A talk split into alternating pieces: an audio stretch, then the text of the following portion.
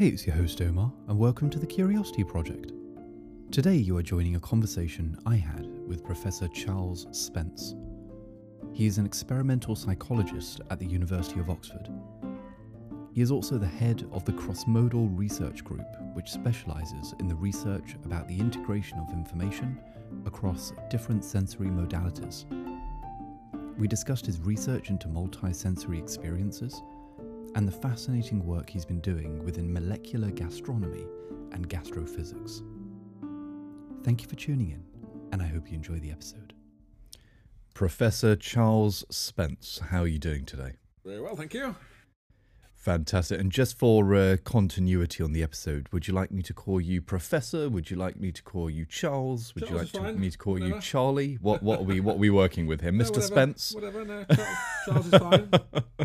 Fantastic. How's your how's your uh, how's your day been? How's your uh, uh, week been previously? I hope everything's well. Yeah, it's not too bad. A bit busy with the end of term here in Oxford, but uh, otherwise good. The sun is shining for a change today, so Amazing. And uh, for, for for for people who haven't been lucky enough to attend uh, Oxford, what what college are you at? What institute are you working in? And what does end of term at Oxford look like? uh, so I am at Somerville College. Uh, Margaret Thatcher once was um, Mm. a teacher in the Department of Experimental Psychology. Um, and I've been here what, oh, 26 years teaching now. Doesn't time fly?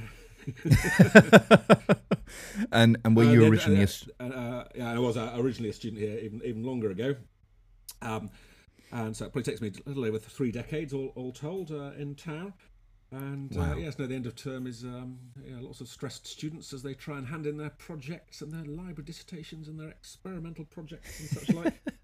Um, but uh, yes, a little, a few, a few, uh, a few, a few conferences on the horizon to get one out of town. Amazing. And and what did you originally study? Uh, philosophy and psychology.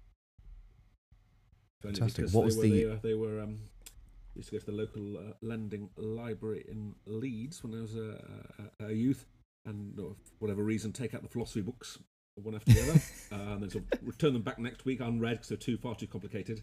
Right. once, once I made my way through the philosophy books, then um, uh, the next thing on the shelf was psychology, and uh, Hmm. there you have it.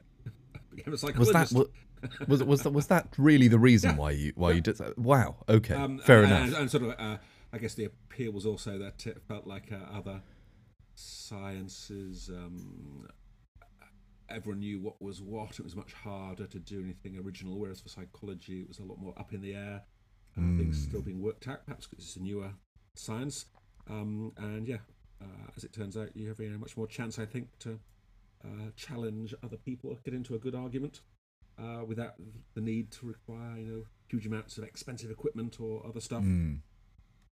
Yeah, no, that makes a lot of sense. I mean, I, I wonder what your what your opinion is on this, uh, Charles. I mean, th- three decades later, uh, you kind of went into psychology because a lot of the things are still up in the air. Do you feel as though that things are still quite up in the air and things are still very much up for debate? Um, and kind of you know research and opinions and funding and stuff like that is still kind of in motion.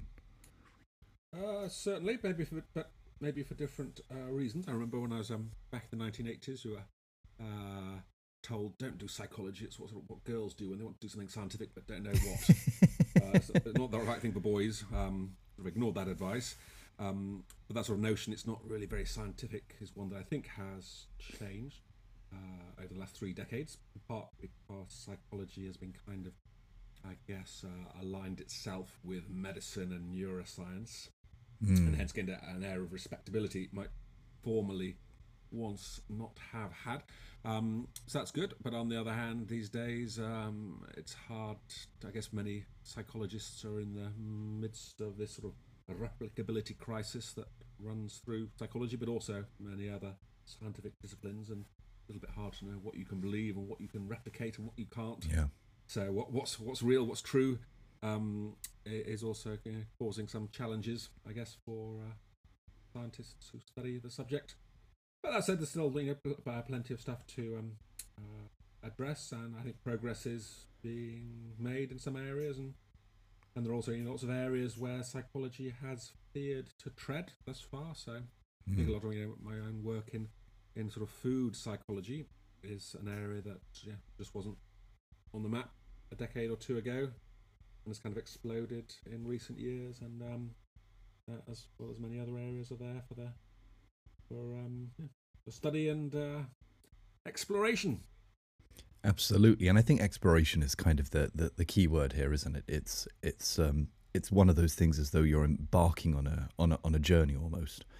Uh, but before I ask you a bit more about your study in multisensory kind of psychology, um, I, I'd love to just kind of know what what were the challenges when you first started psychology that psychologists were trying to that were the kind of uh, the, the the hot topics at the time, and how has that changed to today? Uh, I suppose uh, um, uh, back in the 80s, there's probably a lot of talk about uh, maybe the first wave, an earlier wave of human computer interaction. Yeah. was a big topic. Um, and that sort of fell by the wayside and disappeared from course here, as I guess it did elsewhere in the intervening decades, only to come back these days with AI and big data and chat GPT and the like. Yeah, yeah, yeah. Um, Do you use Chat Chat GPT? What, what's your impression on it? I had a quick look at it the other day. Um, I'm particularly interested in what, what, it, what, it can do in terms of a sort of recipe creation.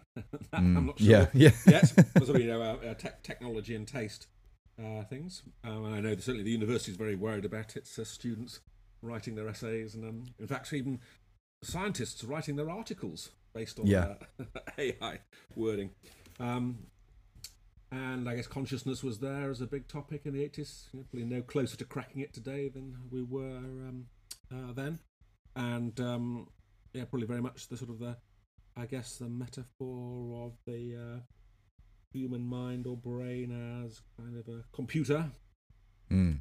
um, which is probably a you know, step forward from the 50s and 60s when the brain was more, more thought of more like I don't know a tape recorder.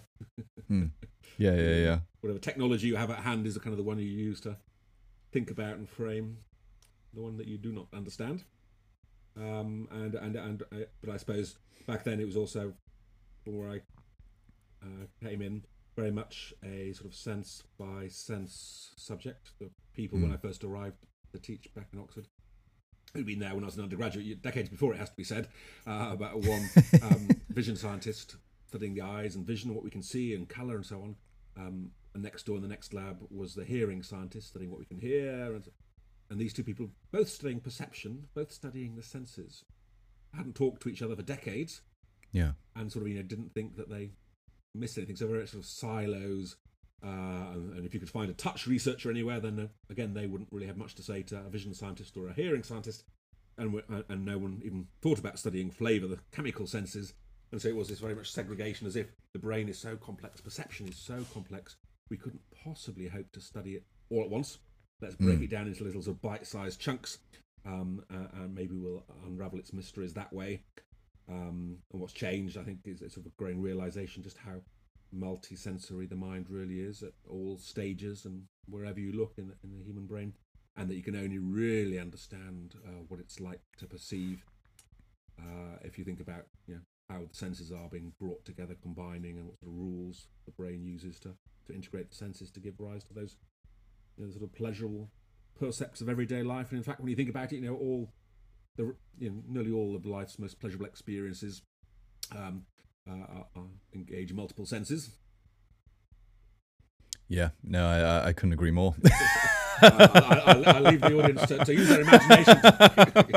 there was a uh, just just for the audience. There was a glint in uh, in in your eyes while you said that. So Mm. I think we can all we can all understand.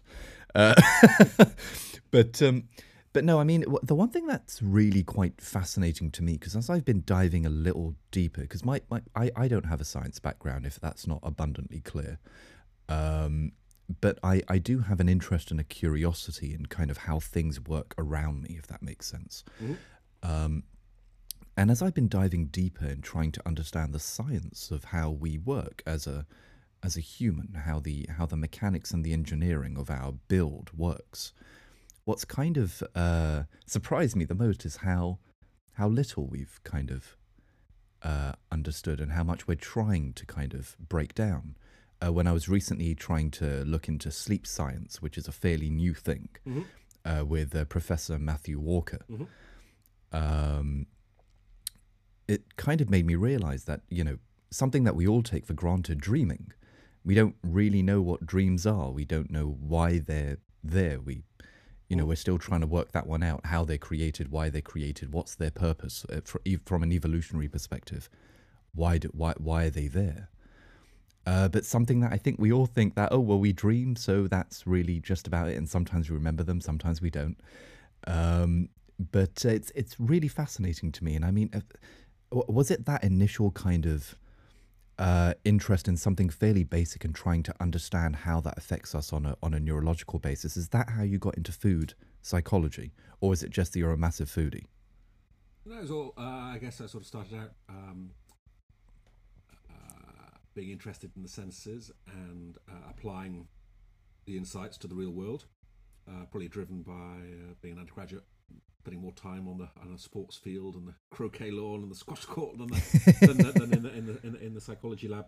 I Had to do a project, an experiment, and had left it too late, and uh, so I got sent off to some guy um, who ended up being my PhD supervisor as well, John Driver, um, who had a who was a DJ and had a broken uh, TV, and he had the sound coming through his. Uh, ended up being my PhD supervisor, and the years following John Driver, he was a DJ who had a broken TV, and uh, in his little uh, you know sort of studio flat uh, down the Cowley Road in Oxford, he would have the sound uh, from the TV coming out through his um, hi-fi and the speakers. Oh my god! Um, Okay, As you could imagine, the scene uh, of him sort of, um, you know, getting getting a, a, a, a, a, a video cassette out from the local uh, lending libraries we used to do to watch a movie. Um, and at the beginning of the movie, you'd have all the kind of the theme music, um, and everything would seem fine.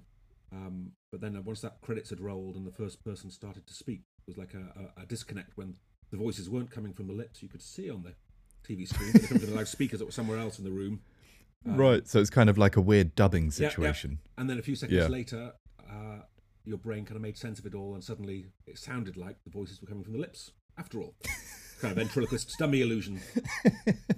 Uh, and so that got me interested in my first experiments. So then we were sort of breaking TVs and moving the sounds around and seeing what happened and what we could and couldn't do.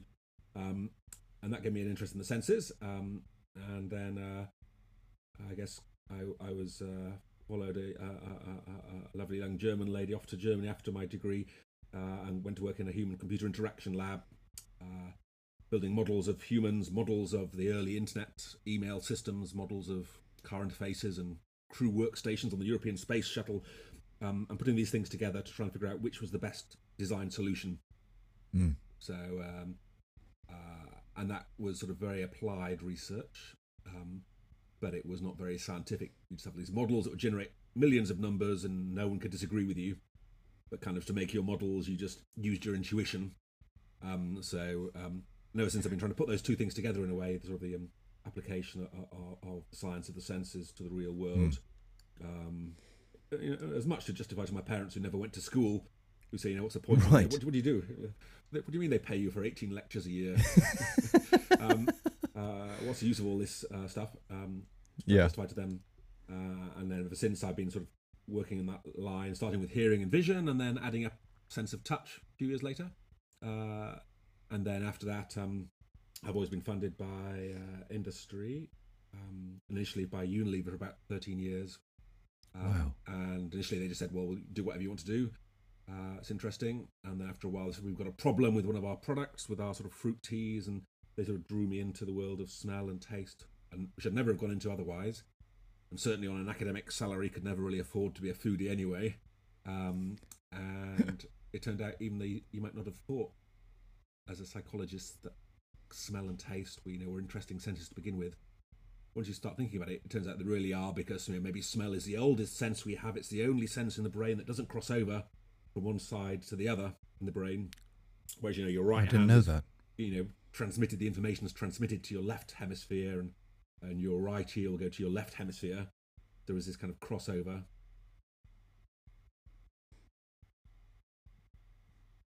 Have I lost you again?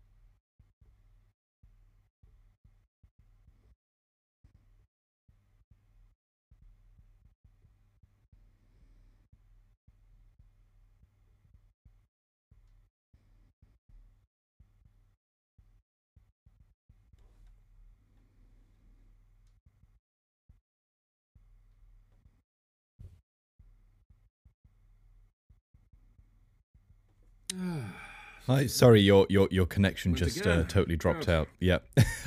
sorry, the last thing that you said is is my your right hand. That's the last thing that you said. So um, you know, our senses cross over from uh, one side to the other as they go make their way to the brain. Our, uh, our right hand is processed by the sort of left hemisphere of the cortex. Um, our right ear projects to the left hemisphere. So all the senses cross over, except for smell, where your right nostril kind of goes straight back to the right side of your brain, and, and vice versa for the, for the left. Um, and so yeah, this it turned out the chemical senses were really actually kind of interesting, and uh, no one else was really studying them. Um, was sort of drawn in by accident by the Unilevers of this world, and then after a few years, got introduced to um, uh, chef Heston Blumenthal, Mm. um, and we started. At, I started going down to his restaurant. He'd come up to Oxford, and we did some experiments, and um, that led into some you know, kind of creation of dishes inspired by the research that we've been doing on the sound of the sea, for example. Um, and yeah, a whole new world was kind of opened up. So, having not been a foodie, uh, I kind of soon realised that you got to eat much nicer food if you worked uh, on um, with chefs out with some of their issues with some of their food products. Um, I got introduced to um, Chef uh, Heston Blumenthal and um, uh, got an invitation down to the Fat Duck restaurant in Bray. Um, Mm, the number one restaurant Yep. in the world. Yep, wasn't quite at that stage. He hasn't quite reached his uh, the heights of fame. Uh, but yeah, he was still uh, up and coming uh, restaurant, and Mm. uh, and I sort of yeah, it, it soon realised that even though uh, maybe I hadn't been interested so interested in food previously, you got to eat much nicer food working with chefs than you ever did. Um, and uh, yeah, so that kind of you know, the, the, certainly much nicer food than you'd ever get at a psychology meeting or conference. Yeah, I can imagine. Um, and also um, through the collaboration uh, emerged some experiments, which some of which led to be the inspiration for dishes such as the Sound of the Sea dish that became the signature dish on the restaurant menu, based Oh, on wow. an experiment that Heston and I had done in here in Oxford um, uh, with about 150 people at a conference, feeding them oysters and playing the sounds of the sea or farmyard chicken noises and, and showing Hmm. that the oysters tasted significantly better but no more salty with the sounds of the sea than chickens. Um, that led into the sound of the sea dish after a couple of years, and uh, and I sort of you know soon realised that even though I myself had not formally been that interested in smell and taste, and it's kind of hard to deliver the stimuli because you know you can't deliver them from a computer, so you've got to make stuff, wash stuff up, Yeah. your subjects get full and adapt uh, adapt to foods. Um, nevertheless, you know some of these chefs, uh, like Heston, and more recently working a lot with Joseph Youssef in London, they're able to take the science Right. of the senses and you know turn it into delicious, memorable dishes. And um, and innovation seems to happen much faster with a chef who may hopefully be their own boss if they believe or find interesting. Uh, so even though I had not necessarily been interested from a scientific perspective uh, in studying food um, previously, having been brought into the space uh, through working with Unilever, who were funding the lab, um, and thereafter being introduced to chefs like Heston Blumenthal, um, and more recently uh, Joseph Youssef from Kitchen Theory in North London, I soon sort of realised how um, uh, the best chefs could take the science of the senses, and if they're inspired by the ideas, the findings, they could turn them into delicious, memorable, stimulating, exciting dishes and serve them to their guests, you know, almost in almost in no time at all. And that was a real contrast from my previous work working you know, with car companies and the like, or big organisations, even with the Unilevers, where even if you had the dream result you're always looking for, nevertheless it might take 5, 10, 15, 20 years for that finding insight to make it into a high street car, say, that you could buy. Um, whereas, you know, the, the chefs, they can put something on the menu next week, so they're their own boss, and you have real people paying real money for real kind of experiences. Um, and it can really turn the science into something something delicious and exciting. And that was uh, that, that much more rapid innovation uh, was something that uh, you know, has kept me in the space ever since. Amazing, amazing. And uh, I, I think before I kind of delve a little bit deeper into the into the into the food sciences that you kind of, or the uh, the food psychology rather that you uh, kind of uncovered and, and realized, because there's some really fascinating things that I've actually tried myself after reading the book Gastrophysics, which is a must read as far as I'm anyone who's serious or even interested in food. It's definitely a must read. It's beautifully written and some really interesting and actually, as far as I was concerned, initially some silly things that I thought were, you know, just uh, nonsense really. But when you try it, it and you do it with an open mind, damn, you know, it, it works. Um, but I, I wonder because a, a friend of mine is uh, is is actually currently studying uh, at Oxford. Is doing a PhD, mm-hmm. and we were having a conversation about funding, mm-hmm. uh, about how difficult it is uh, for funding. And I, I wonder how did you go about, and how would you, for anyone who's listening, uh, who may also be encountering this issue. Uh, how do you go about it, and how, how would you recommend people, you know, a young, enthusiastic scientist or researcher, to go about gaining funding? So it's a tricky issue, funding these days, and uh, I suppose my own trajectory has been somewhat different from uh, most of my academic colleagues, in that um, I've virtually had n- no state government research council funding at all in the last 26 years. Right. I'm currently standing at, um, was it 36 European Union grant applications in a row, all rejected. Oh my god! Uh, never got been successful there, um, and so I, all my funding has come through industry instead. Um, and in part, that sort of played to my interest in the more applied side of research, and in part, I can never really get my head around this notion that for traditional grant applications, you need to write a year in advance what you'll be doing six years hence, down to every quarter. I'll be doing this. Oh, and is that right? It. Yeah. And you have Shit. these Gantt charts which say every, every for every quarter for the next five years when the grant if it is uh, awarded, what you'll be doing, what you'll be studying, what you'll be writing. Um, so it's all planned out.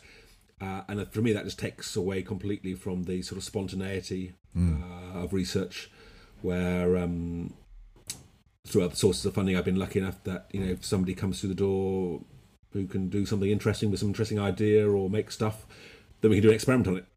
Because that's what's interesting today and I don't need to say no. You know, come back and see me in five years' time when I've got a, I've got a spot in there.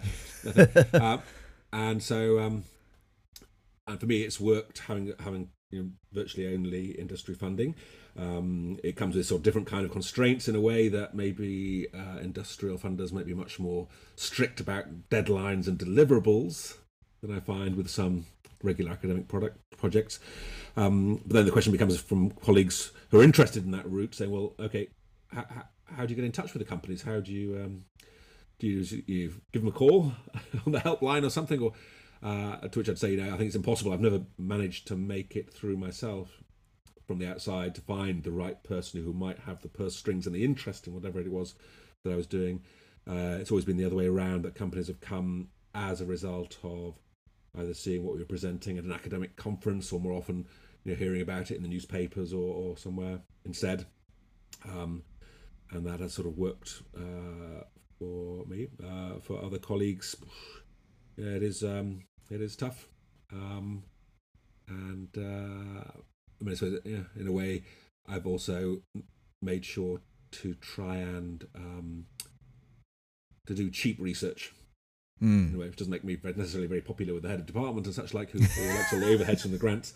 But but uh, you know, there is some research work you can do with virtually no money. Um, and so we sort of got enough funding from industry projects, and that's left over enough to keep the lab running, um, and then gives us the opportunity to work with chefs and baristas, and mixologists, who, even if they've got any money, certainly wouldn't give it to you for research.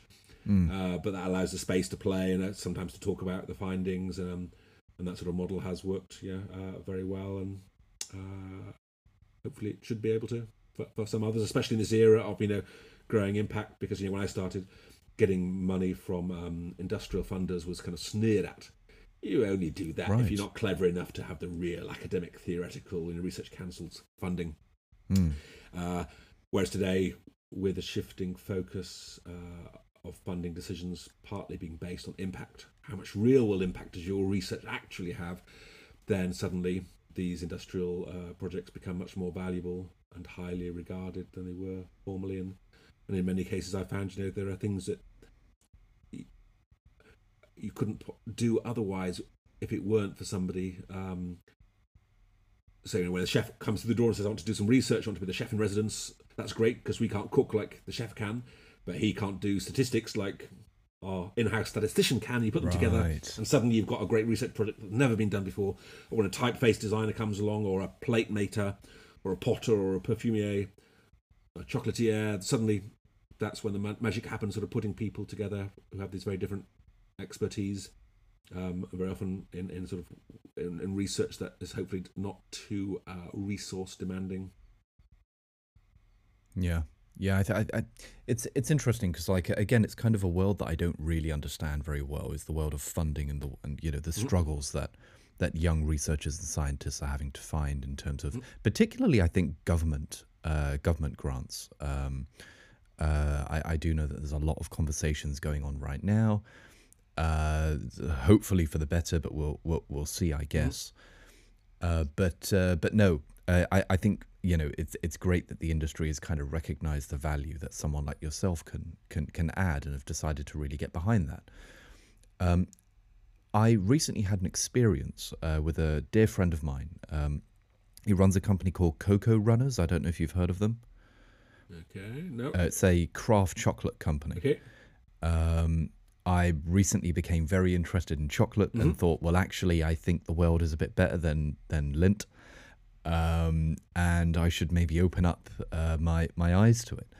So I got in contact with a friend of mine who I know runs this company and does very very well, and he he really does great in championing some of those uh, craft chocolate brands, and we did a tasting together. And he brought up a really interesting thing that I wanted to ask you, which was the difference between taste and flavor. Um, and I and I wonder what what's your what's your impression of that? What what do you feel as though is there a difference between taste and flavor, and what do you feel as though that it is? So, uh, having spent now, I guess, 20 years studying taste and flavour, uh, initially with some um, Pringles potato chips and our Ig Nobel winning silly science uh, findings, uh, enhancing crunchiness through sound. I spent a lot of time thinking about taste and flavour. The, and I guess uh, it sort of depends who uses the term uh, as to whether they mean the same thing or something different to the scientist. Uh, studying flavour, then taste is the term you use only for that which you get from the tongue, uh, from the taste buds. So sweet, sour, bitter, salty, umami. Um, whereas flavour is kind of the what you also get largely from the nose, from the volatile rich air that comes out of the back of the uh, uh, of the mouth. Um, uh, and a way to distinguish them in everyday experience is either just put get a nose clip or hold your nose closed as if you're going deep sea diving and to taste something and say what do you actually taste literally on your tongue. And normally it's a very thin experience. I do it with jelly beans around being naughty, you know, sort of Harry, was it Harry Beanbot? Uh, Yeah, yeah, Harry yeah, Potter jelly ones. belly or something. yeah, Um, But the ones that have a nice flavour and a horrible flavour, and you can't tell from the colour which one's which. Some earwax or vomit. Or, Oh, um, the the BeanBoozled. I think Yeah, they're yeah, yeah, yeah, yeah, yeah, yeah, yeah. um, so and have an audience block their nose up, taste one of these uh, jelly beans, um, and all they can taste is sweet, maybe a bit of acidity, nothing more. And then when they let go of the nose, as they're chewing, suddenly hear this ah, aha going around the room. As people get the chocolatey, they get the vomit. they get that was more of a uh, actually than the Yeah, yeah, ah, yeah, yeah. Um, or they get the fruity, they get the citrus, the vanilla. Uh, and again, just like uh, all those years ago with a TV set with the sound that started out somewhere else and ended up being ventriloquized onto the lips of the speaker on the screen, um, within a few seconds, in our, our experience, suddenly the taste appears to be coming from our mouth again, not from our nose. Um, so I, I think it's our brain playing sort of trick of ventriloquizing the smells, where maybe 75 to 95% of what we think we taste is really coming from the nose. It's ventriloquized into the mouth, and because we think we localize it where that food or drink is in our mouth, then we say, "Yep, that must be taste." Um, but of course, in everyday language, uh, we're not all scientists, and uh, so when we say, "I love the taste of this" or "I love the taste of that," um, what we're really referring to is the flavour of the thing. Uh, and what we, you know, what English does not have, but some other languages uh, perhaps do, is you know, I love the flavour of this. One of my suggestions that wasn't picked up from the gastrophysics book, but uh, Yeah, you know, yeah, yeah. we live in hope. um, and so yeah, I think there is an important difference, and it's also, you know, uh, one of the maybe enduring mysteries is how it is that our brain manages to fool us in a way to trick us, to convince us that we are tasting on our tongues, in our mouths, when there's a little bit of exploration with a with a, with a clothes peg. lets us see that really it's you know mostly what we're smelling.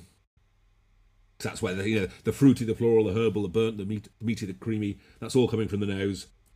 Uh, wow. We love the taste of those things, um, but yeah, it's really aroma. And and fr- fr- from your research, uh, Charles, how, how, have you decided to take this research? So, in terms of the kind of relationship between the, w- would I be correct in referring to it as the olfactory system, right? The yeah, yeah. the the the sinuses, the nose, the mouth. Yes. It's all part of the same kind of thing, right? Um, well, it gets into kind of a philosophical question pretty quickly. Um, in a sense, you know, I can say my, my tongue is, is the organ of tasting, giving me these five basic tastes, mm. this habit stuff. My nose gives me volatile volatile chemicals that are you know, light enough or to make it into the air, the atmosphere. And, uh, and uh, so in a sense, we've got two separate sense organs, uh, at least two. Um, some would say, well, when we sniff like the Bisto kid and we inhale the aromas around us, that's orthonasal smelling.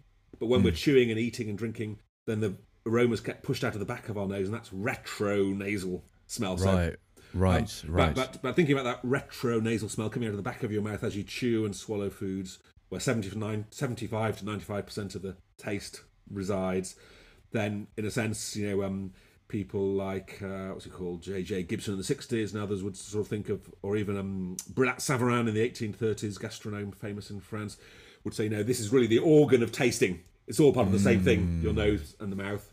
And, and both of those organs really trying to do the same job of figure out what is nutritious, energy dense, what should I eat, and what should I avoid because it might be poisonous.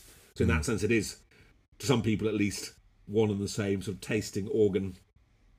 Okay, sure, that makes that makes a lot of sense. Um, I recently got into um, uh, just from a pure fascination perspective, uh, and also an experiential um, uh, feeling is uh, cigars.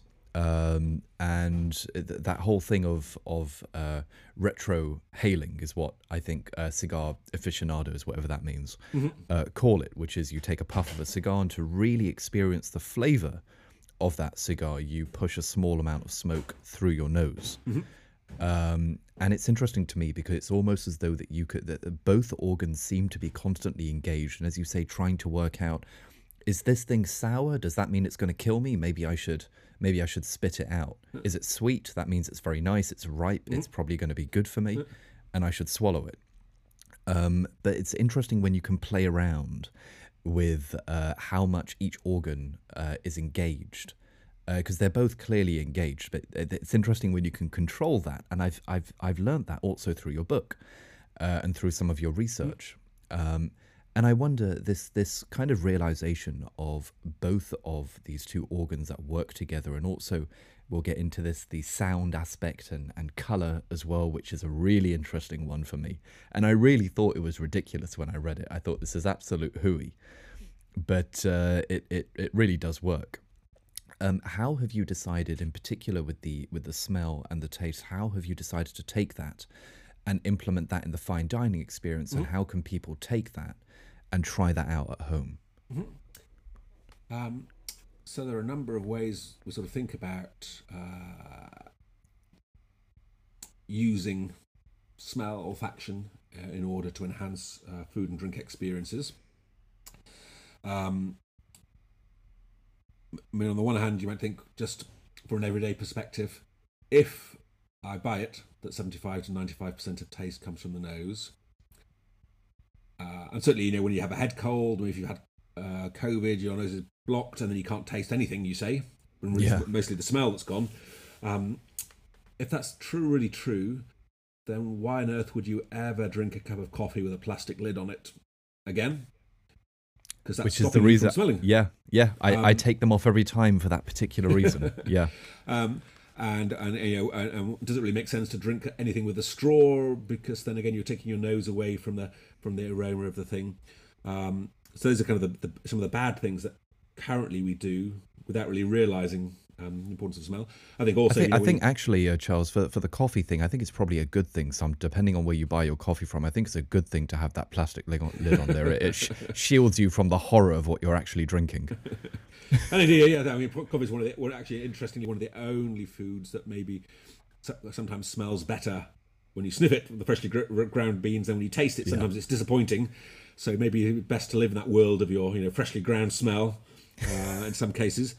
Um, and when you see you, know, to restaurants and you see you know these hot plate of steaming food coming from the kitchens to your table, and you think that's the seventy-five to ninety-five percent right there. It's evaporating into the air. You know, bring it back. I want it. Mm. Um, so how, how, do you design differently to maximise that? Um, and that might be with Chef Jozef, for example. We have a dish with kind of like a modern version of a cloche, one of those silver uh, um, domes you put over a dish to keep it warm, and mm. maybe to keep the fragrance in. Um, he serves a, a, a dish in a plastic bag and then he comes to the table and slices it open in front wow. of the diners, and suddenly you get this burst of aromatic uh, air over uh, uh, uh the dish to really maximise that moment. Um, we work also in um, thinking about adding scent to the table, to the environment, on top of the dish. There are people now who are making uh, sort of food grade perfumes. Um, work with a lady in Italy and she's got you know uh, fresh brioche, uh, wow. freshly baked bread, um, uh, Sorrentine lemons, and some of these aromas are being spritzed over dishes uh, at the table or at, at, you know at the bar for some cocktails.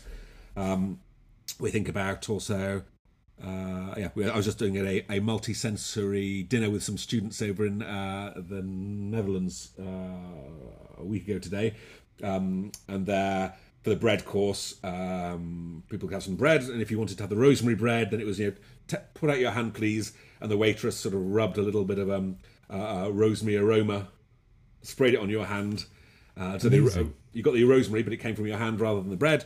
Um, yeah. And through to, I see you know, the emergence of these kind of uh, augmented uh, plateware cutlery, everything from the drink right cup and other sort of um, bottles and cups that are coloured to look like very flavourful. And you can pour your water into it, and supposedly they're also impregnated with the aroma of fruit, or strawberry, apple, lemon, or something. Right. Uh, we have the molecular forks, which are kind of forks where you can. There's a little hole near the tines that you might stick in your mouth, and you put a piece of filter paper on that with a few drops of truffle oil or basil or whatever it might be. And again, so the sort of the designers I think uh, thinking about how to optimize uh, tasting experiences, the key part that smell plays. Um, and I think you know, many of these things people can do uh, in their own uh, home. Um, you know, from just thinking about how, how how bad it is. You know, one of the things that's wrong with a microwave oven, I guess, is it gives you none of the aroma, none of the anticipation, none of the food cues that you would normally get if you're baking bread or roasting something. And those olfactory cues are part of the experience. Uh, so, what can you do to sort of you know, maximize those? What sort of fragrant you know, flowers or herbs can you put on the table? Again, to uh, or what other sort of you know, scents can you spray over diners? And um, yeah, there's lots of fun to be had in this sort of almost creating flavors and taste in a whole new way. Um, and that possibly it'll have a, I think, a. Um, we're currently most interested in the sort of health and, and, and wellness angle because you know, coming back to uh, kind of the chocolate you mentioned a little earlier, mm. the, um, that often you know will smell of taste of vanilla, and that's a delicious note. Uh, but that vanilla is actually a very sort of bitter bean if you bite into one. Mm. Um, but we always associate vanilla with sweetness. Mm. Uh, and that seems to be true across the world. It's probably perhaps the world's most liked smell from cross cultural researchers. It's also a very sweet smell to us. Um, and if you add that to foods and to drinks, then it will help to make whatever you're tasting sweeter. Mm. Perhaps in part why we add vanilla, you know, to ice cream because ice cream is very mm. cold, so your taste buds aren't really working. But with the if you can get some of that vanilla aroma, then you will taste the sweetness it's coming through your nose rather than through yeah. your mouth. And I just think you know, what, what the possibilities here are.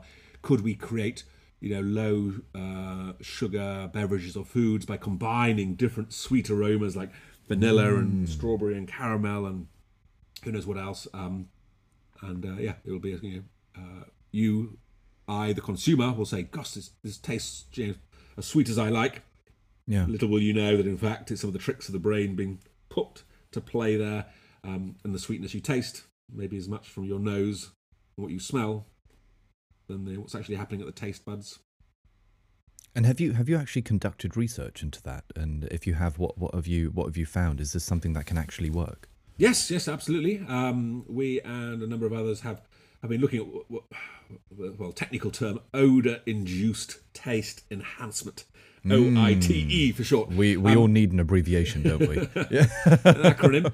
Um, and so there are Yeah, an studies on acronym, that. Um, uh, and uh, we've done studies over in a project um, funded by uh, a lot of Danish uh, drinks companies, from from the alcohol ones, from the Carlsbergs to the fruit juices, uh, and we've been working with them, trying to, based on the gastrophysics, trying to design new beverages that build on this science of O I T E.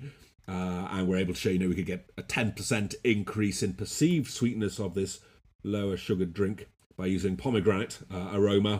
And if we combine that sweet aroma in the drink with some sweet sonic seasoning or a pink colour, then we could sort of layer these effects up and get maybe a 20% increase in perceived sweetness by combining a sonically sweet soundscape at the time of tasting with the pomegranate sweet uh, aroma. Fascinating. No, it makes perfect sense to me because it's. I, I guess it's something that I've uh, habitually done with people who, because I, I like drinking my coffee black. Uh, I I don't enjoy it with milk very much. Um, I enjoy filter coffee and particular coffees from Ethiopia and Kenya. The kind of it's it's interesting because in the coffee world we we we believe acidity to be sweetness, uh, which is uh, interesting the way that that kind of blends within each other. Uh, we we take the acidic nature of an Ethiopian coffee. Uh, we call that a stone fruit uh, flavor, and that immediately means it's sweet. Uh, when it's not, it's actually kind of a bit sour and a bit uh, a bit acidic. Uh, but that's meant to be sweetness. But it's it's interesting, kind of. I think the the vernacular of trying to attach words with particular flavors. I think the wine world uh, kind of uh, struggles a bit with that as well, and maybe have gotten gotten it down to a bit more of a T, but definitely still struggles with it. Uh, and I know that the, the the world of cigars as well really struggles with that. Uh, there's some people that will smoke a cigar and say taste of strawberry cheesecake, which is insane. Uh, so uh, it's it's definitely weird. But um, uh, one thing that I will do is I will always discourage people from having sugar in their coffee because I think if if a- if a grower or a or a roaster has spent so much time and effort trying to achieve a particular flavor profile, you really don't want to augment that too much. Um, and I just think there's something kind of uh, you know weird about adding sugar to, to great coffee. So what I will do is I'll kind of ask the listen, would you like to put any of these syrups in there, the pure uh, syrups? And uh, you know, if you've ever had caramel syrup, it's actually fucking horrendous. You know, it's it's it's not nice at all. It tastes burnt and weird and kind of nasty on its own. Um, but when you add it to a liquid, it does give this weird kind of aromatic. It, it doesn't really taste of anything in a liquid, um, but it does give this aromatic kind of thing, which makes you think of waffles. and, are, Uh, you- and, are you, and, and are you allowed to do this? Given you just said you, you, you know, if, if, if, the grower or the roaster yeah, have done all yeah, this work, that, that's it's it's it's it's a very good point. I I kind of I, I I justify it to myself by the fact that the syrups that I use are organic. Uh, so oh, that's, that's okay then. That's okay. rather than highly processed white sugar. Um, but um, but yeah, so it's it's it's interesting actually how that works. I've tried that myself with caramel syrups and vanilla syrups and stuff like that, and you can't taste the syrup um, if you put a few drops in there, but you can definitely smell it, uh, and it does give this kind of illusion of of sweetness. It's very fascinating. Um, yes. Yeah. Uh, I, I, did have, I did have something to say there. Uh, yeah, I've been doing a lot of- quite a lot of. In fact, uh, I've been working with a, um, a Brazilian, uh, uh, a lady Fabiana Carvalho. So, we've been doing lots of studies with coffee over the last couple of years. Um, it is yeah, a very interesting um, substrate. Uh, Whether, whether you know, I do think, you know, to a sense, we do not. This question of are you allowed to adapt, augment, modify, come between the creator, the grower, the blender, uh, and the consumer by augmenting that, you know, that, that, or should you know, should these things speak for themselves? Uh, crops up also in, in, in our wine work, and we have you know masters of wine saying, you know, why do you need to match the music to the wine? If you don't like the wine in the first place, just you know, get a different one. Um, uh, but the wine should speak for itself, and you shouldn't be playing with the you know, the acidity, sweetness, balance uh, um, through, through music and so on. Um, but I want to say, on the other hand, you know, in fact, no, we, we're not all the same. We do live in very different taste worlds. and it is sort of bizarre coming the other from the other side to think that you know um, it would make no sense for us all to wear the same size shoes because our feet are different sizes. Sure. To me, I think you know our tongues, our tasting apparatus is equally distinct, one individual to the next, uh, and it's sort of a, a mystery why it is that we think we should all like the same stuff. So in that sense, if we do live in different taste worlds, and some people, maybe super tasters, a third of the population who have uh, perhaps far more taste buds and experiences bitterness to a greater extent, then if the grower or the roaster or the, or the coffee blender is a non-taster, maybe they're creating a profile that works for their taste world, but they can't guarantee it will work for all of their customers because we do divide super tasters, non-tasters, medium tasters, and hence maybe there's a space there for mm. modification. Yeah, no, I, I, I, totally agree. I mean, you know, as, as someone who initially kind of started your uh, your research in the world of kind of sound and uh, I guess using hi-fi apparatus and stuff like mm. that. Like I'm I'm a massive hi-fi lover, and and kind of an analogy that I, or an example that I like to use is you know um, it, I I recently started exploring the world of tea. Uh, mm-hmm. I don't drink, uh, so I have always been looking for kind of uh, you know alcohol alternatives, mm-hmm. and unfortunately, most of the alcohol alternative that are kind of you know uh, no and low champagne and wines and stuff are not very nice. Mm-hmm. I, I, don't really like most of them, to be honest. Uh, so I decided to look into the world of single batch teas, and uh, I recently found out that drinking tea out of a wine glass is actually a really good thing, and it makes it taste extraordinary. And it kind of gave me the example of the wine glass almost acts like a loudspeaker for the tea and the shape of the wine glass is the EQ settings uh, of that mm-hmm. particular mm-hmm. tea. So you you are already modifying it in that way, the same way of which that playing a particular piece of music, or the plate being a particular type of color, or having a spritz of, you know, lemon zest or whatever it is over your food is almost an an equalizing effect of just making of heightening that experience to that individual that may need particular aspects of the experience heightened. Um, so yeah, I think is it is it modification or is it tuning? I think is kind of mm-hmm. the, the, the, the, the thing that kind of makes you know but it's uh, you could could be a bit of a, yeah, subtle distinction probably is, is, one in there somewhere um i think you know the tea is also interesting to me well on the one hand i did go to the, recently to the low and no alcohol uh, beverage summit Mm, so subject to all manner of things. Um, yeah. And anything good? You, uh, increasingly, it can be harder and harder to tell. Yeah. Uh, so I was forced into blind tastings of you know alcohol-free and regular beers, and you couldn't tell. Um, but also, I had um, sparkling tea. Yes. The concept was actually very. It's good, isn't very it? Very low alcohol, and um, some of those were very, very nice. And again, they were sort of borrowing from the world of wine because they were they were sold in champagne bottles. It looked like in yeah. the form. So it's already making that connection. Um, and yet, for some reason, you know, there's so much study on the world of wine, wine glasses, uh, bottles, and so on. Uh, increasingly w- work on, on coffee, but tea's sort of been left behind for some reason. Weird. It, why, the, do you, the, why do you feel that is? Um, I do not know actually. Um, it's yeah. Uh, because I've been trying to rat- rattle my brain cells on that, yeah. and I just I, I can't come to an answer. Yeah. Uh, uh, where, where sometimes it can be about the sort of the, the, the, the, structure of the industry itself, whether it's sort of small producers or multinationals who are providing the stuff. Sometimes explains why some drinks have research and others don't. Um, uh, yeah, it's a, it's a, mystery. So we're, we're, we're seeing a gap in the market, as it were, and trying to do stuff now on um, teaware, on mm. on um, uh, and uh, so the, the idea of drinking your, your, tea from the from the wine glass. Um, Have you ever come across one. a gentleman called Jameel Lalani by any chance? Yes, yes, yes. Ah, Years ago. Yeah. So I've, been, been out, I've, had, I've, had, a tea tasting with him down in uh, London. Yeah. Um, yeah, yeah, yeah, yeah. Because he's the guy that got yeah. me into tea. Oh, okay. Cool. Yeah. Yeah, yeah. yeah. Um, and uh, and I'd be very interested because we're doing a lot of research on sort of the shape of cups, beer glasses, wine glasses, um,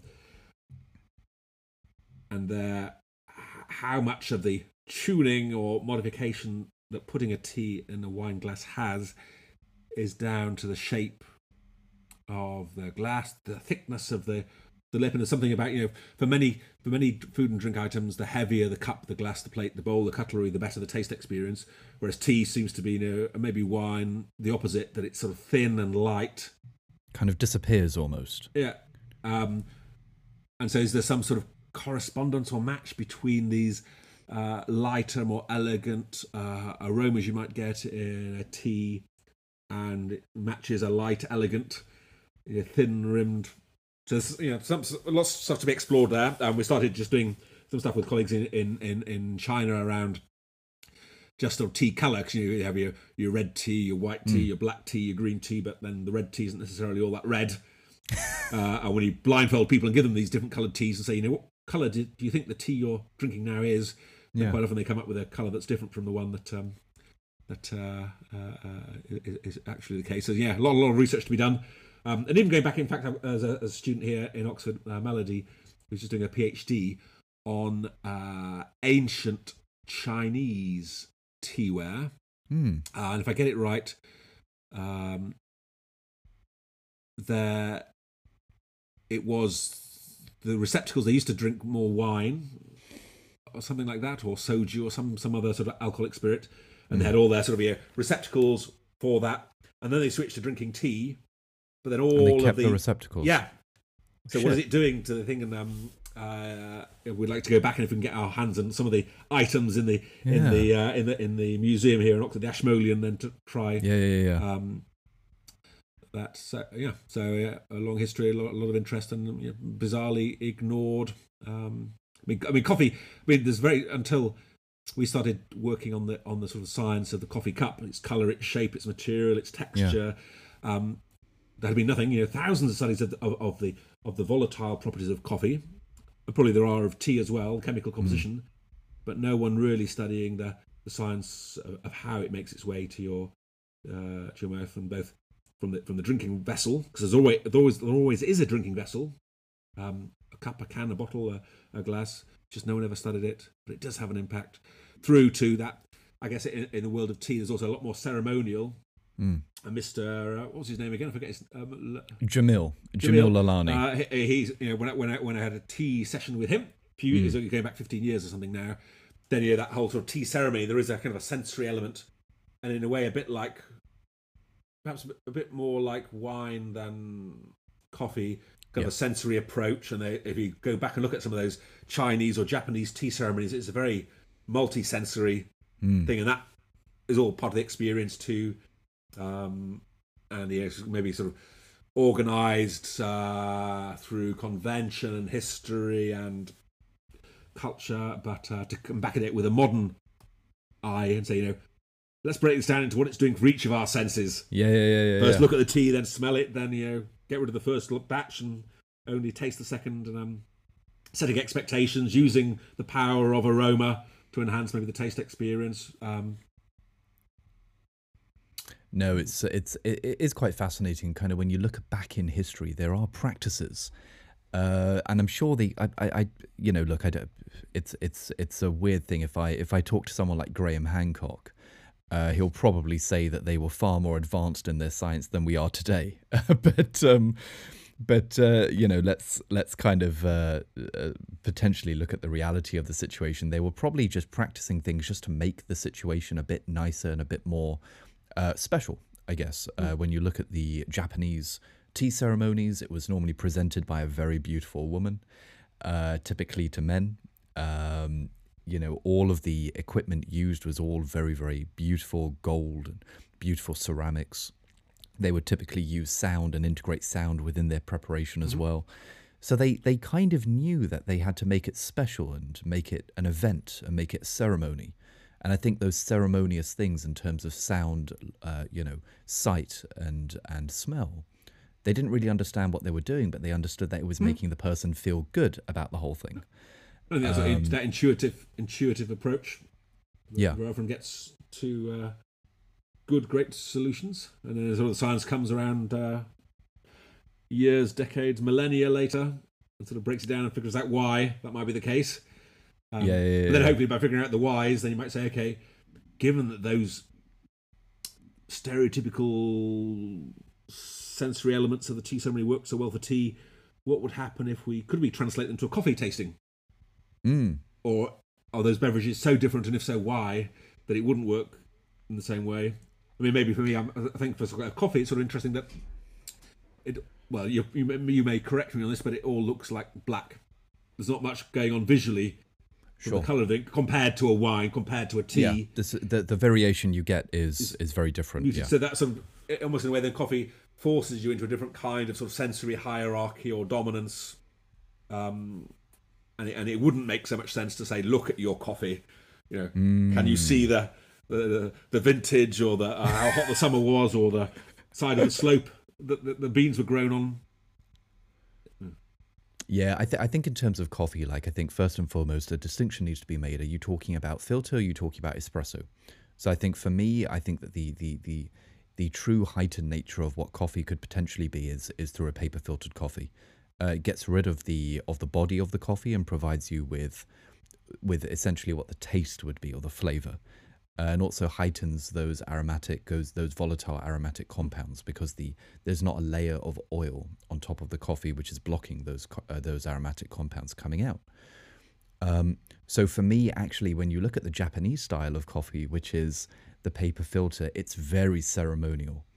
Uh, they make a big deal of it. It's very ceremonial. It takes a long time. It takes about five to six to seven minutes sometimes um, and it's quite graceful and almost kind of dance-like in its preparation. And they always serve it in glass cups, and I think that's the thing that I always tell my friends to do is is don't drink coffee in something like that in a mug. Mhm. Um, drink it in a double-walled uh, cup. Uh, because uh, depending on your bean, you will get slight. You're totally right, uh, Charles. That you know when you when you make a white tea or a or a black tea, there's a there's a big fucking difference. Uh, you don't need to hold it up to a to a light to see the difference. But when you do hold up a beautiful, well-made, you know, uh, coffee from Colombia, which will be darker, or regardless of the roast level, um, or a Ethiopian, which will be very light and almost purplish in color, it's a, or an amber, kind of ambery purple color. It's really quite special, and I think that level of of, of of visual engagement with your with your drink Mhm.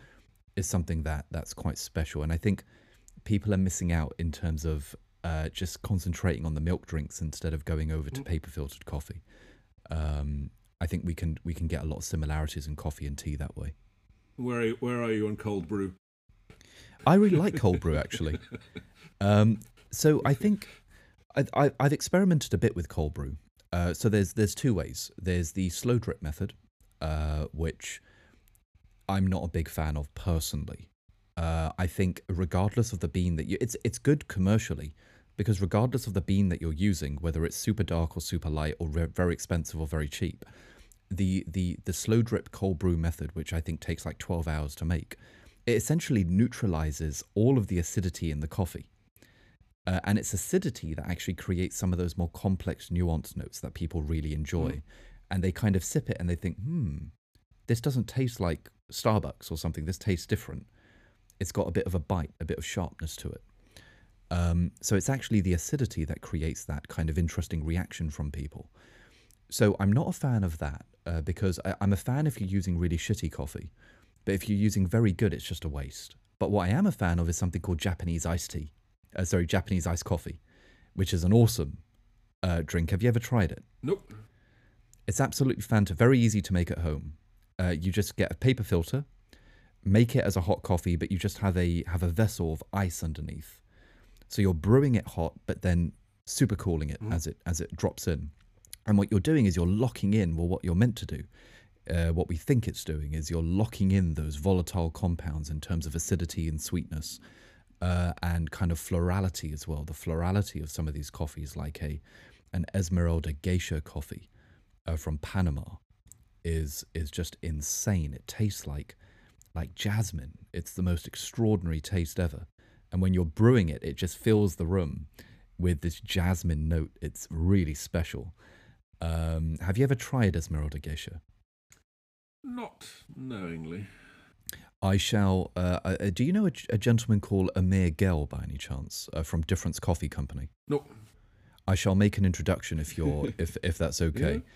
Uh, he's a he's an awesome awesome guy and kind of does a similar thing to what Jameel does, but he champions essentially the best coffees in the world. Uh, so he goes to uh, coffee auctions uh, that are award winning and purchases the number one lot in every single one of those auctions and provides them to people at, at a, a fairly fairly decent price.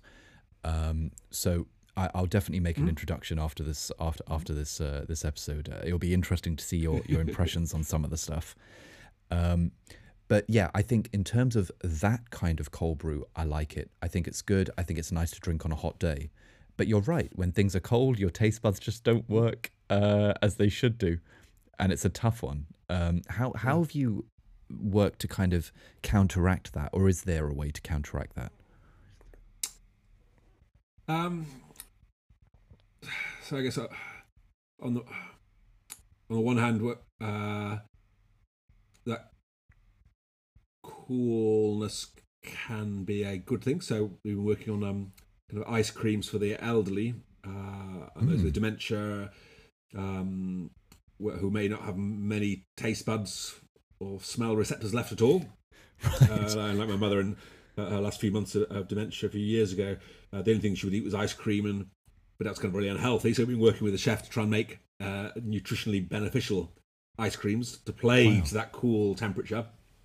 Um, and, that, and, it seems to be you know, somehow just fundamentally rewarding that cool stuff is cross species, just like a cool tongue.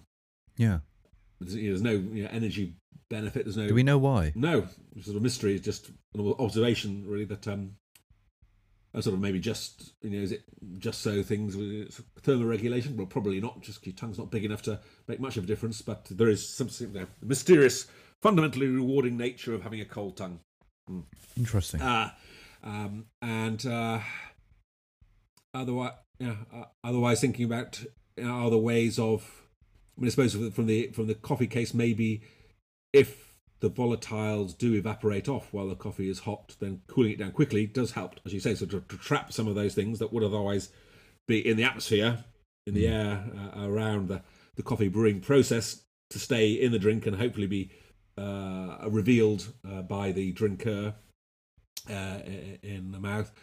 Um, and the other, other thing I suppose is to think about could we design foods fundamentally differently? So so many of the foods that we're familiar with and like are kind of the way that they are just as an accident of history or something. Uh, yeah. You know, I guess uh, you know the, the the burger is really kind of a, a, a, modified sandwich, and the sandwich is only a sandwich there because if you know the Earl of Sandwich didn't want to get his hands greasy at the at the card table. Um, but is that really the best way to design those things to titillate the taste buds and deliver flavor experience? Maybe not. So could we sort of you know, re-engineer foods knowing what we do know now about how the senses work and connect, um, so that you know, uh, you know, the different senses are stimulated more effectively. Uh, so, for example, of this is one of the reasons why I think maybe something like this molecular fork that we have the filter paper near the tines, mm. you can uh, maybe it would make sense to you to put your truffle oil on that so that every time you bring the fork to your mouth, you smell the truffle, but you're not gobbling up this you know very expensive thing that's really lost once it goes in your mouth and is, is into your stomach. There's no benefit there. And that would be kind of a way of engineering differently to make sure you know uh, that those elements that best stimulate each of our senses are kind of where they should be. Mm. Um, I mean, so it's a way of counteracting temperature, I'm guessing. Yeah, uh, potentially. Say, well, no, uh, given if if cold temperature is fundamentally rewarding, and yet we know that it suppresses your ability to taste. You've got so much more sugar and stuff. Then um, uh, can we either sort of separate the components or do something to uh, uh, to, to deliver all of these things? Yeah, which may not be possible in a, in a, in a traditional food uh, form. Uh, and uh, yeah, I mean, I mean, probably it's got a. The, the fact is that you know that so many of the things that we like that are cold, cold soft drinks, the ice cream, all sort of packed full of sugar because we can't taste it. Mm. So it's you know a terribly designed. It's a terrible design feature that we like the cold stuff. Um, Yeah. and surely we should like everything uh, hot, but no, we have this fundamental reward to cold, so we have to yeah maybe think differently. Outside the box No, or outside the mouth about um, yeah I don't have any solutions really to that one uh, as such as yet. Um, No, I think the uh, I, I, I actually the, the the fork idea uh, with uh, u- using that fork and use in, in, in having cold stuff and, and using the fork as a way to transmit those the, those uh, the smell compounds is actually that makes perfect sense to me. Um, I, I, wonder, uh, Charles, how have you also what, what what does your research say in terms of sight and sound? Uh, what what have you found in that realm? So when we look for sort of definitions of taste and flavour, uh, then it seems to be sort of you know the tongue taste, uh, gus- gustation we call it, sort of retronasal smell, the aromas coming out of the back of the mouth, and maybe the trigeminal sense, kind of the pungency of ginger and pepper and the burn of chili and the cooling of menthol. That's all that flavour really is. It's those two or three senses brought together. Um, sight and sound don't really come into the definition um, of flavour and yet I think they're very important in sort of helping to set our flavour expectations. And for me, you uh, in the gastrophysics, a lot of it's around really this idea that we never put anything in our mouth without our brain having predicted what it is. Do we like it? Is it energy dense? Uh, and those expectations about taste and flavour very often come from what things look like. We use colour as a cue to say, is the fruit ripe and sweet or green and sour and acidic? Um, we use the you know the color of the the wine to figure out what we think we're going to be tasting and smelling. Um, and then when we actually do come to taste, unless we're in one of these kind of maybe almost curated tasting experiences like the tea ceremony or the, uh, so on, then we'll periodically we'll check our taste buds. Say, is that what I expected I was going to taste? And if it's more or less what I thought I was going to taste, I live in the world of my expectations, not in the world of my experience. Um, and that's why color cues can play such a, a, a an important role. Um, so we did a lot of work, you know, changing the color of foods and drinks uh, and showing how it can, on the one hand, fool you know the wine, even the wine experts into thinking a uh, a white wine is rosé wine with a few Mm. drops of you know red food dye to make it look pink. Um, it was that issue of color that really got me started in food with Unilever all those years ago when they had some fruit teas that would you know look vibrant purples and, and different colors. They would smell great, but when you tasted them, it's just like disappointing.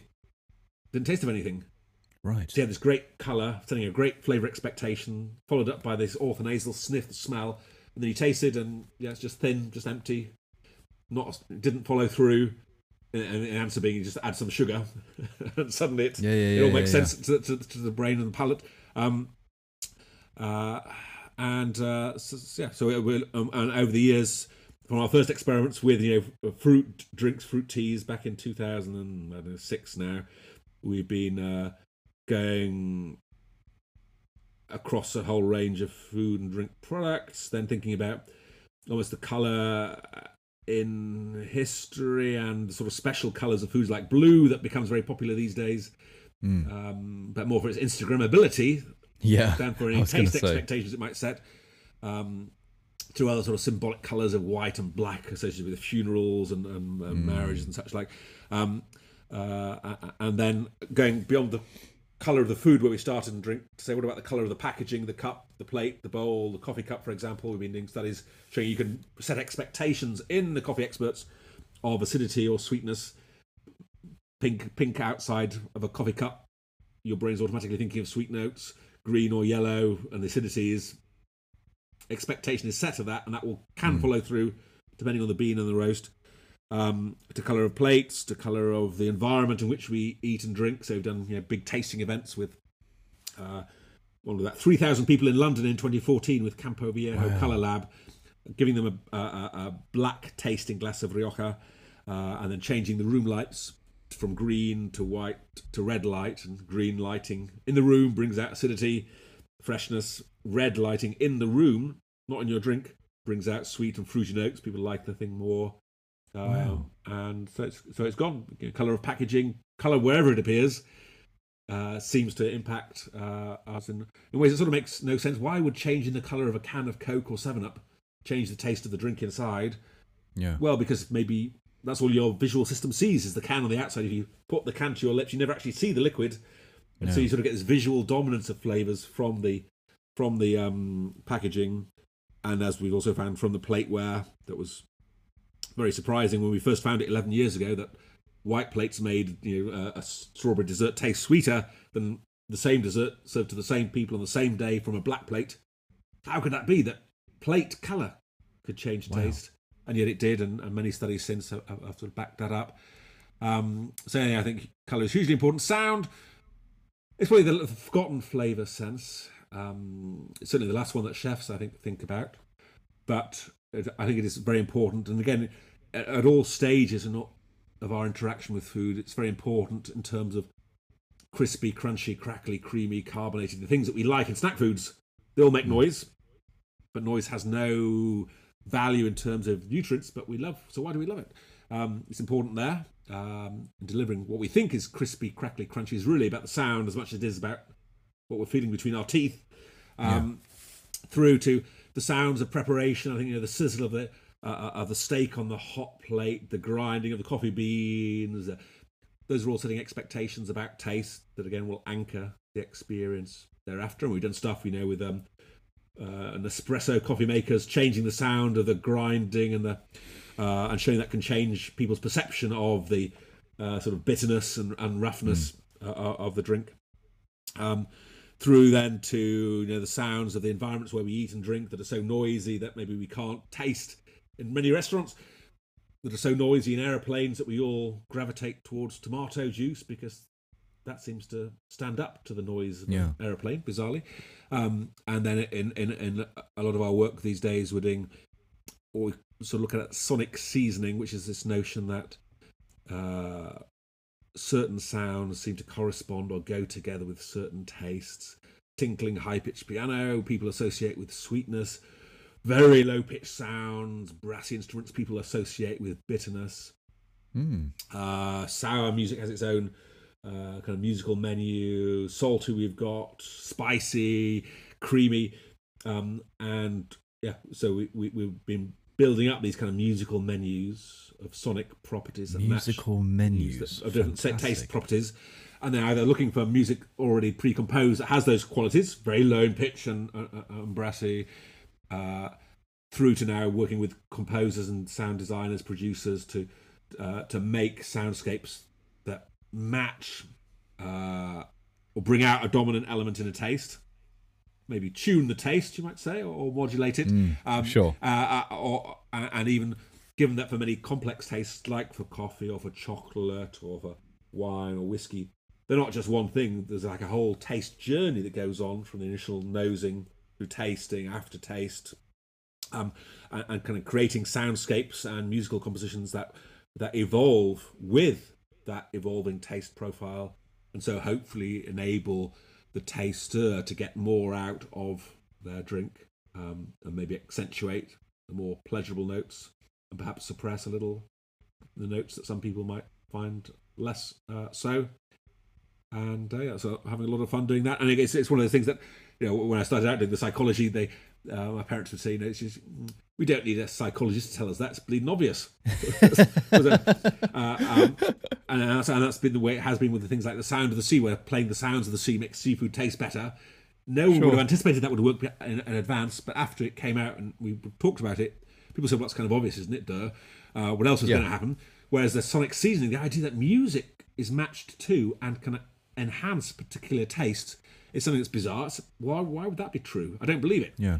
Is that um and that's sort of great then uh, for me to do something where it's not intuitively obvious even when you know about it you might not believe it it doesn't work on everybody all of the time certainly but for those who it does when they take a cup of you know uh, uh, black coffee we play the sweet music the bitter music it's like oh my god it tastes different Yeah. uh, yeah. Yeah. how can that be it makes no sense at all um, and it's something that you know that people like the Italian futurists have, have intuited. You know, a century ago, in the 1930s, they were doing talking about syntactilismo and sing olfactismo and sin auditiva. They thought there was a, a synesthetic connection between tastes and sounds and textures and, Right. and stuff.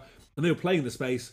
And now, a century later, we've kind of being able to sort of systematically, scientifically study these surprising connections, uh, figure out what the key attributes are, and then work with the creatives of the kitchen of the of the music to put these things together in in new and exciting and innovative, uh, intriguing uh, ways, and create these kind of multisensory experiences that engage people because they are so surprising, um, and which you know may ultimately again just possibly have a sort of well-being outcome in terms of you know, could you play sweet music all day long or at meal times especially and reduce the sugar while keeping the taste experience yeah, yeah, yeah, yeah. This is what I was thinking. Yeah. Yeah, yeah. Um, it's kind of boosting the, the potential nutritional aspect of food by reducing the amount of, of rubbish yeah. that people can eat and, and making them feel as yeah. though that they are. Uh, and that's why it's been tried in one cafe in Beijing, this idea of sort of sonic sweeteners. Um, but we still don't know whether how long the effects would last, and if you know if you had sweet music at lunchtime for a whole year, maybe it'd work the first week, but after you know, a couple of months, your brain would say, "Hold on a minute." When I hear those yeah, tinkling yeah, yeah, hi hats, I know I'm being shortchanged. Uh, and eat more. In, in, much the way that you know sometimes you know with those low uh, calorie meals they, they lead to a weight loss in the short term, but your brain's you know, not stupid, uh, and you end up it eating more on. of them. Yeah. So, and in this case, who knows whether sonic seasoning is a, a long lasting, a long or or short lasting intervention? Certainly, fun in the short term, but I'm optimistic and hopeful that it would have a, a longer term uh, benefit too. Hopefully, hopefully. I mean, I think I have I have probably two more questions. Mm-hmm. Um, so you you mentioned um, earlier in terms of, I think uh, actually I'll just tell you a couple of things I tried myself. So uh, I've I've I've actually got these mugs in different colours. Uh, so it's uh, made by a company called Not Neutral, uh, and uh, I think they're an architectural company. Mm-hmm uh, that decided to try and design a line of cups for a very well known American coffee company called Intelligentsia. Um, and uh, I I did an interview with them about how and why they decided to design the cup the way that they did, and it's interesting because actually, almost entire the the entire aspect of their design was based around um, the ergonomics uh, of the cup and and the the experience of of holding it and and uh, they they they kind of spoke a little bit about the thickness of the rim as well. But again, it was more about comfortability as opposed to taste. Because uh, I, I, I, even in today, I think it's quite an unusual idea to suggest that you know uh, the color of something can or, or the or the feed of something can can influence the the taste and the flavor of whatever you're consuming. Um, so I thought, you know what? Actually, I've got the same cup and I've got it in different colors. Let me see if this makes a difference. And this was after I read mm. Um, so I, I had the same coffee in this white mug and I had another one in black. And the sweetness and the sharpness of the coffee was unbelievably heightened in the white mug. Uh, it was the strangest fucking thing I've ever had. It was weird. Uh, there, there, was another thing that we did at this coffee tasting, and I'm just wondering if you mm. could tell me what you think is going on here, because both myself and my and and a friend of mine, we were totally stumped. It didn't really work for him, but it did mm. work for me. So we were told to have like an eighty percent dark chocolate, um, and there were two squares of Velcro. One was the soft mm-hmm. Velcro, mm-hmm. and the other one was the really sharp, prickly Velcro. And while we were eating it, we were told to stroke the soft Velcro. Mm-hmm. And we thought we were being told to do this because the guy wanted us to look silly. Uh, but uh, apparently, when you stroke, and it worked for me, when you stroke the soft Velcro, it makes the, the dark chocolate taste sweeter. Mm-hmm. mm-hmm. Uh, and then when you when I stroked the, the, the sharp prickly one, it made it taste very bitter and and quite nasty actually. Um, do, is this something that you've yeah, played with? And if you uh, have, so is it absolutely uh, both of those things? So um, the white versus black plate. Uh, definitely, the black plate seems to bring out uh, the bitterness. Um, yeah, I so, mean, when I read it in the book, I, I, I had to I had to try it. Um, and for the for the Velcro, we often use um, sort of satin silk versus sandpaper, but Velcro mm. can work as well. Um, and we've tried it now with um, Thai green curry, with ginger biscuits, with coffee, with wine, with whiskey, um, and feeling that rougher texture uh, does bring out the rougher notes, maybe the more bitterness, and something soft, satiny, silky will bring out the sweeter uh, uh, uh, uh notes, perhaps a creaminess as well. Um, and, and you're right to say, so this has been part of the um, gastrophysics chef's table at Chef uh, Jozef Youssef's restaurant um, for a, for a couple of years now. We have like a whiskey course, or it was a whiskey mm. course. The drink sometimes changes. Um, that you rub with sandpaper. He's got like a, a, what he calls a Marinetti cube, which is Marinetti was the, the, the, the futurist par excellence who wrote the futurist cookbook in the 1930s. And, and two sides of this cube are um, Velcro, two of sandpaper, two of, of velvet. And the idea is you have your whiskey and you just feel the different sides of the cube, change the texture, and see whether it changes the taste. Um, and that's left to the end of the meal because it's one right. that um, works on some people but not all, and we see that. Mm. Where some of the other things like the sonic sweeteners work on virtually everybody, uh, and some of the other things work virtually everybody. This kind of texture touch, syntactilismo, Marinetti called it, is um, some people get it, others don't find much difference. And I think sort of two mm. levels. The one thing you say, okay, if you had to describe the taste of whatever you're having now in terms of one of these textures, which one would it be? Yeah. And there's a certain natural affinity there. And then, okay, now taste the thing and rub the material. Does it change? And maybe I don't know, a quarter of people get something there. Um, so uh, why that should be so? Why it should be different? That only some people get some of these things and everyone seems to get others. We don't know as yet. Uh, but I think this sort of synesthetic matching of, of, texture to taste is a, a, a, real thing, or can be. We've done it with coffee cups, uh, both having people rub coffee sandpaper velvet squares while tasting coffee, and then we managed to source some uh, Scandi Scandi uh, figure. I think it's coffee cups that come in a very right. smooth or a rough texture, uh, designed that way, and showed the same effect there. Uh, and we've done it with wine too, and we've been lucky enough to work with Reiko Kaneko, who's like a, a potter from the Midlands who makes a lot of the pot plates ware for the Fat Duck restaurant. Um, wow. And she took these findings about texture and taste, and we had these you know, studies with them. Um, covering plates with sandpaper and a bit of glue, and then oh giving people ginger biscuits. And yes, they do become more gingery, and more pungent. And she took the research, and then she created this beautiful plate um, bowl, I should say, that's very heavy. And the idea is you have Thai mm. green curry out of this bowl, you hold it in your hands, and the underside of the bowl is very rough, like sandpaper. Wow! But it's a beautifully designed object created. Um, but this is what, what, I think might be the, some of the world's first uh, uh, perceptually enhanced plateware designed to bring mm. out the pungency. As you feel the roughness under the plate, and that will bring out the pungency of the ginger and the galangal in the dish, um, and hopefully enhance your experience. Uh, and yeah, so this is sort of you know I, have got other colleagues who are doing 3D printed uh, coffee cups over in Poland, and again mm. they're combining different colours on the outside with different sort of texture patterns. Um, of raised 3D printed dots in order to hopefully match or accentuate uh, uh, different notes in the taste. Uh, and, and, and ultimately, given I think, and we've tried it with wine glasses that have you know etched lips, uh, but given we do live in different taste worlds, maybe yep. we should all be try always trying to think about how can we offer people a kind of a range of gastrophysics solutions, if you will, uh, to optimize their taste experience. Mm. Then I'm interested in this idea of having like a cups or glasses where half the lip is etched rough mm. and the other half is smooth. And then Very you could cool. turn the glass round, and then depending which surface your lip felt, bring out this or that note uh, to taste, as it were. Very cool, very cool. I, I, I, like the sound of that. Actually, it's it's kind of the ability for the individual to choose what what what, what kind of thing that they want. Um, the, the, those plates that you were just talking about are, are those available to buy kind of uh, uh, or are they only for restaurants? Um, only for restaurants. Um, yes. And so, yeah, they were we launched them at Eurokitchen, a big sort of trade fair in 2018. Um, and I've got a set here at home. Uh, but yeah, I'm not sure even if you, if they're still available. So, kind of, uh, as a design concept.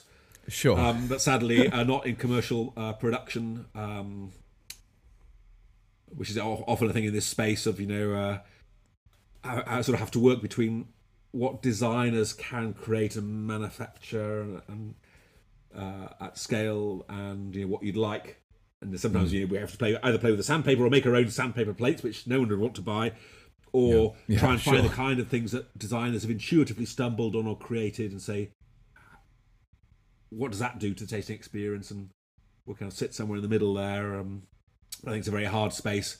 Like even with um, we work a bit with Studio William, who make um, very nice kind of cutlery, and they have a range of textured spoons that you can buy in Selfridges and elsewhere with ripples and dimples and.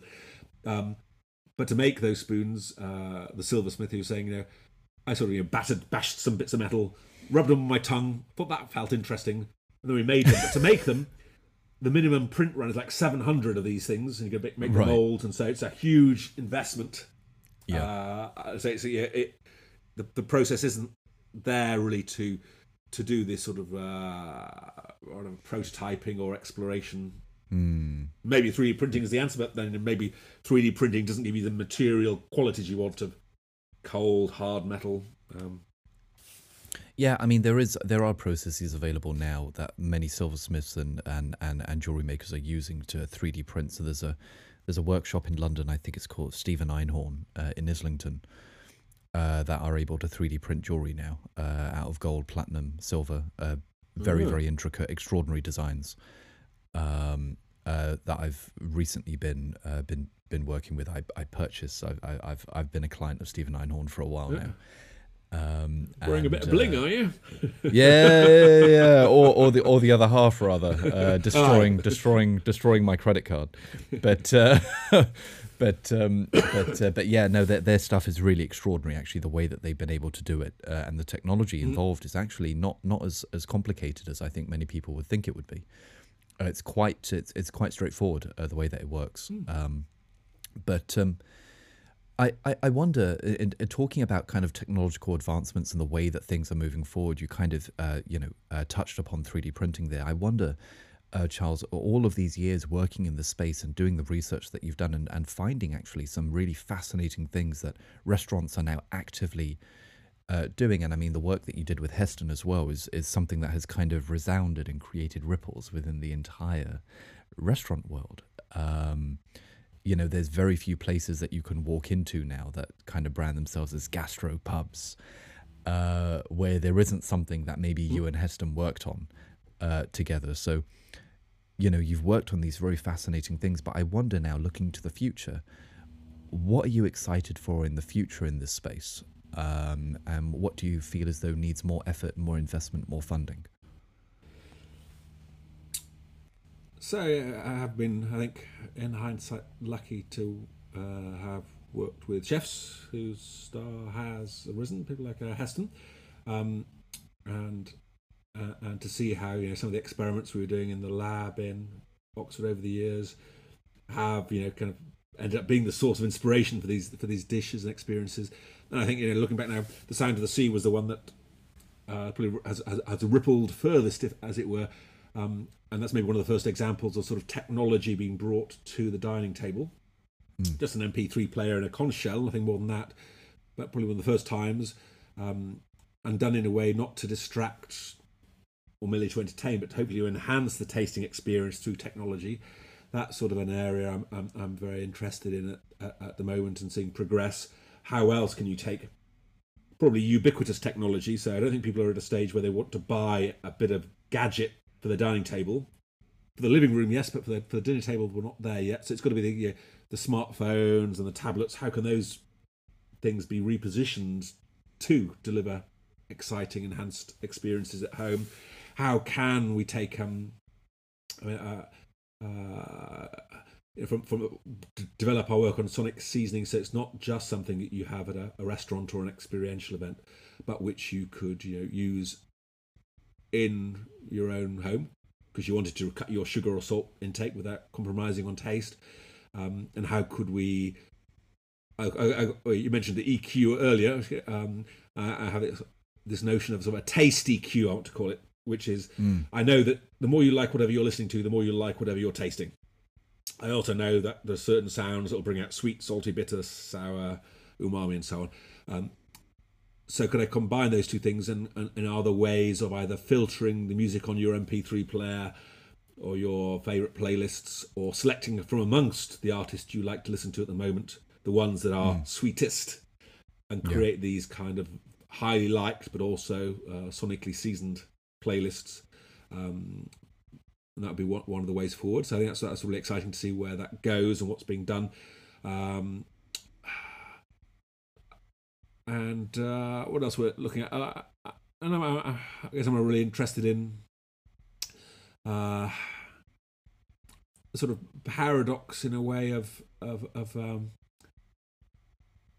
how it can be that we're not really very good at tasting the stuff that we need to taste, as it were. So the Mm. fact that you know, sweetness was all drawn to, we're told it's very bad, but in fact, sweetness is a very pure, poor cue to energy in fruits. Mm. Um, whereas things like you know potatoes and pasta, things that are very energy dense, we don't really have a taste. Mm. So why is it that you know if we if we learn to love the smell of vanilla because we associate it with sweetness, we learn to love strawberry and caramel because of the sweetness it normally predicts. Why don't we learn to love the smell of potatoes? Yeah. Um, and as far as or rice, and as far as I can tell, we don't really. It doesn't have that you know, come hither quality that other sweet things do.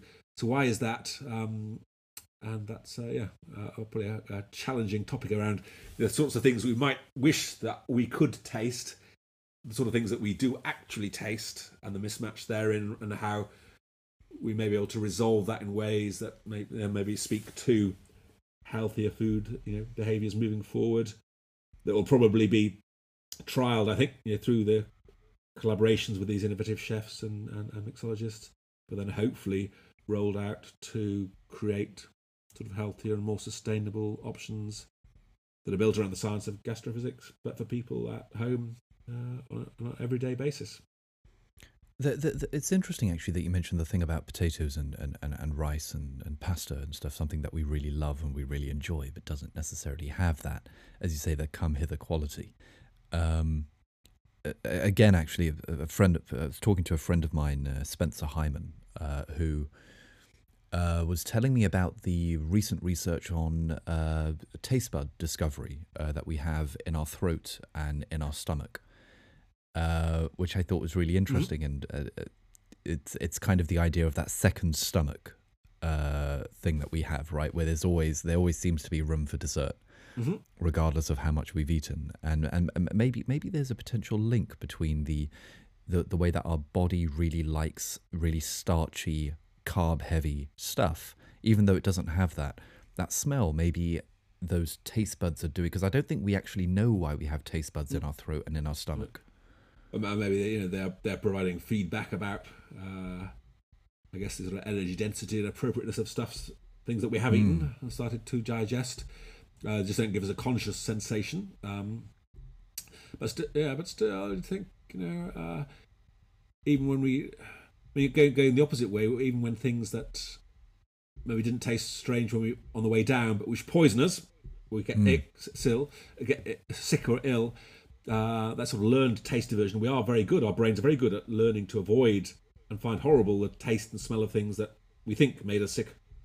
Um, so why wouldn't that also work for or, or for, for, for, for, for, for these other carbohydrates? Um, is it just that they haven't been around for long enough for our taste buds to evolve? Uh, what's going on? But it just feels like some interesting sort of space in there of um, uh, around sort of nutrients and sensing and uh, and certainly uh, I mean um, uh, I've got a folder of stuff around uh, the tongue map and you know all the other places we can taste. And so there's sort of throat sensations you get from things like uh, extra virgin olive oil. Mm. one cough or two. There's like a sensation there that's not one of the five tastes, Mm. but the higher the quality, the more it'll be a two cough olive oil, not one, when a tasting.